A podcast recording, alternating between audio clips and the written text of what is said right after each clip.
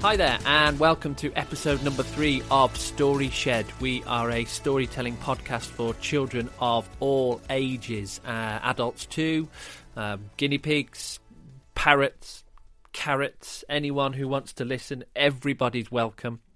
Um, each episode, we will have a new and completely original story. Um, we will tell the story on here, and then we'll have a couple of little helpers at the end to discuss the story. So, if you are a teacher or a parent listening, um, please take the opportunity at the end of the podcast to pause and discuss the questions yourselves at home or uh, in school. Um, so this is episode number three. Um, thank you very much for joining us. Um, and the story this week is Moon Goose. So I think without further ado, we'll open the door and get started.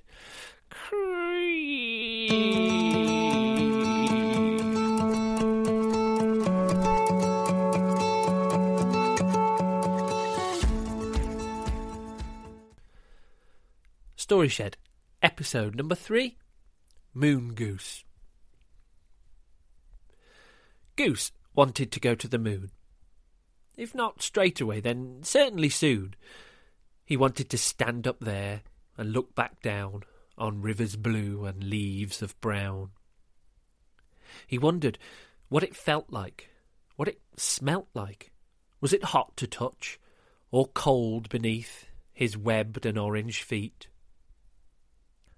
It looked so peaceful hanging there, without a bother, without a care. No mud or rain or barking dog, no child or car or thick white fog. Just peace and quiet and gentle glow of earth a million miles below. You can't, said Mum, without a thought. You're a farmyard goose, not an astronaut. But, said Goose, it looks so pretty. So do the lights in the big bad city, where the cars and people can do you harm. No, no, my little goose, you belong here, on the farm. But Goose couldn't stop thinking, couldn't stop dreaming of the moon so wide and bright and gleaming. So one winter's night, when the farmyard slept, up got Goose and oh so quietly crept out of the shed he had always known, past the rickety fence and hedge overgrown, determined to reach the moon in the sky. He wasn't sure how, but he was going to try. Morning came, and Goose had roamed far from his home. However, it wasn't for long that he was on his own. He found some children flying a kite, diving and dancing. What a wonderful sight! Maybe this can take me up high and help me to reach the moon in the sky. So, praying for lift-off, Goose took the string between his beak. The children looked on, mouths open wide, unable to speak, as the string snapped in two beneath Goose's tight bite, and the kite floated and fluttered up, up, up, and out of sight. Goose scurried off, his head held low, the children shooing and shaking, urging him to go. Soon Goose found himself near the city so big and bad. By now his spirits had sunk and his heart was sad. Until he came across a man selling balloons. Surely they can get me to the moon. Goose decided this time to speak to the man. So he waddled up, confident of his plan. Uh, excuse me, sir, but do you think Goose politely began. Honk, honk, honk, honk, honk, was all that was heard by the man. So he shooed him away and kicked out his feet. Goose scuttled off, easily beat. Further went young Goose into the big bad city. Mother was right. Up close it wasn't at all pretty. Nothing but concrete and metal, brick and plastic. To Goose this was anything but fantastic. He began to think longingly of his family and the farmyard. Journeying to the moon was beginning to seem far too hard. Suddenly, Goose came upon a crane towering into the air. Wow, he uttered, looking skyward. I have to get up there. Surely then I'll be able to reach the moon, so plump and full. He jumped on the swinging chain and with his beak began to pull. Before long, Goose found himself at the top. However, he wasn't yet prepared to stop.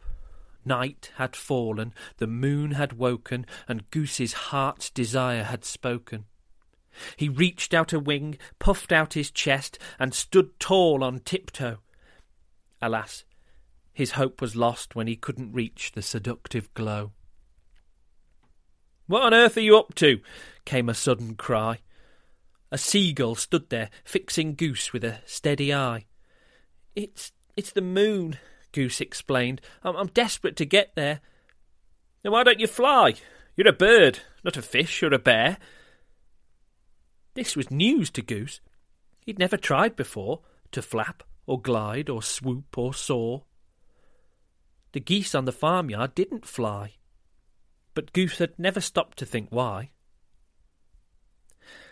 So he glanced at the ground, and then he stared up above, stretched out his wings as Gull gave him a shove.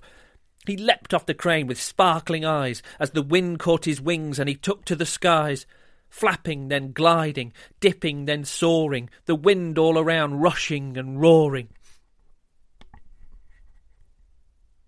Look at me go! Goose thundered with glee narrowly dodging a solitary tree. Next stop, the moon! Flapping more and more. And then in the distance he, he suddenly saw the outline of something familiar, something well known. A shed, and a fence, and a hedge overgrown. Home, he whispered, forgetting the moon, and gliding to ground like a deflating balloon. Straight into the wings of his delighted mother, hugging him tightly like she had never another. Hey, Mom, he began. Who needs the moon in the sky? I'm a farmyard goose, and guess what? I can fly.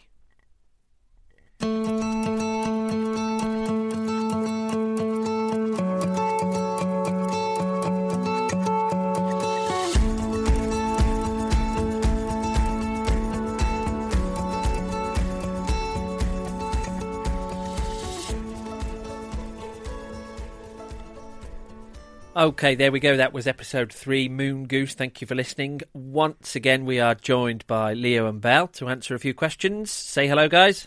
Hi. Hello. And, and again, a reminder if you are a teacher or a parent and you want to answer these questions as well, just pause it uh, whenever you want to and replay afterwards. So, first question, guys. What was Goose's greatest wish? To go to the moon. And why? Why did he want to go to the moon? Um, he wanted because it looked very pretty, and he it he thought it was quite peaceful and away from the city. Super. Um, he thought it'd be nice and peaceful because he doesn't like the barking dogs and the mud on the farm. So he thought it would be good to go to the moon because it looks peaceful. Excellent. Um, and what did his mother think about his desire, about his plan to go to the moon?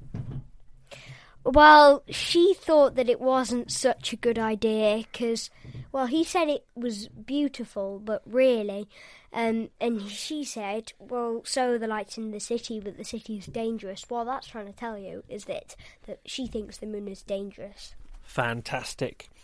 Okay, then thinking about the story and Moon's adve- um, sorry, Moon's adventure. I mean Goose's adventure. Um, how did he try to get to the moon? He tried to reach the moon, didn't he? He ignored his mother and he went off to try and reach the moon. How did he try? Um, first he saw some children playing with a kite, and he tried to hold on to the string, but he accidentally bit the string, so the kite flew away. Super. That was one way, and another way. He tried to speak to a man who was selling balloons, but all the man could hear was honk, honk, honk. Thank you. And the final way. What was the final way he tried to reach the moon? He climbed up a cla- crane, but he thought he, he thought he could meet, reach the moon, but it was not that high. Excellent. And who did he meet on top of that crane? A seagull. And what did he kind of learn from the seagull? What did he find out? That he could fly. Yes, he learnt that he could fly. Um, so then what happened? Tell me about the end of the story. he learned to fly and he thought he was going to reach the moon when he was flying, but then he saw home and he realised home was where he belonged. Excellent. Was he upset about not reaching the moon? No, because um, he loves his family and he likes his home. Excellent. Um, so, finally, um, what do you think the kind of message would be behind this story? What do you think Moon Goose his message is? If you want to do something really badly, on the way to that thi- thing, you might discover new things you can do. Excellent. Like it. Brilliant. Um, you, you, you can do more things than you think. Fantastic.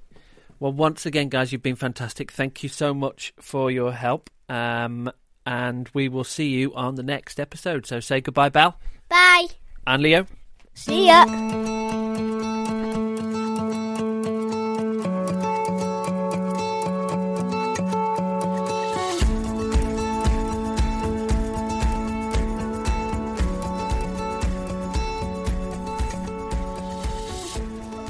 There we go. That was Moon Goose. Thanks again for listening, and thanks to Leo and Belle. Uh, always wonderful.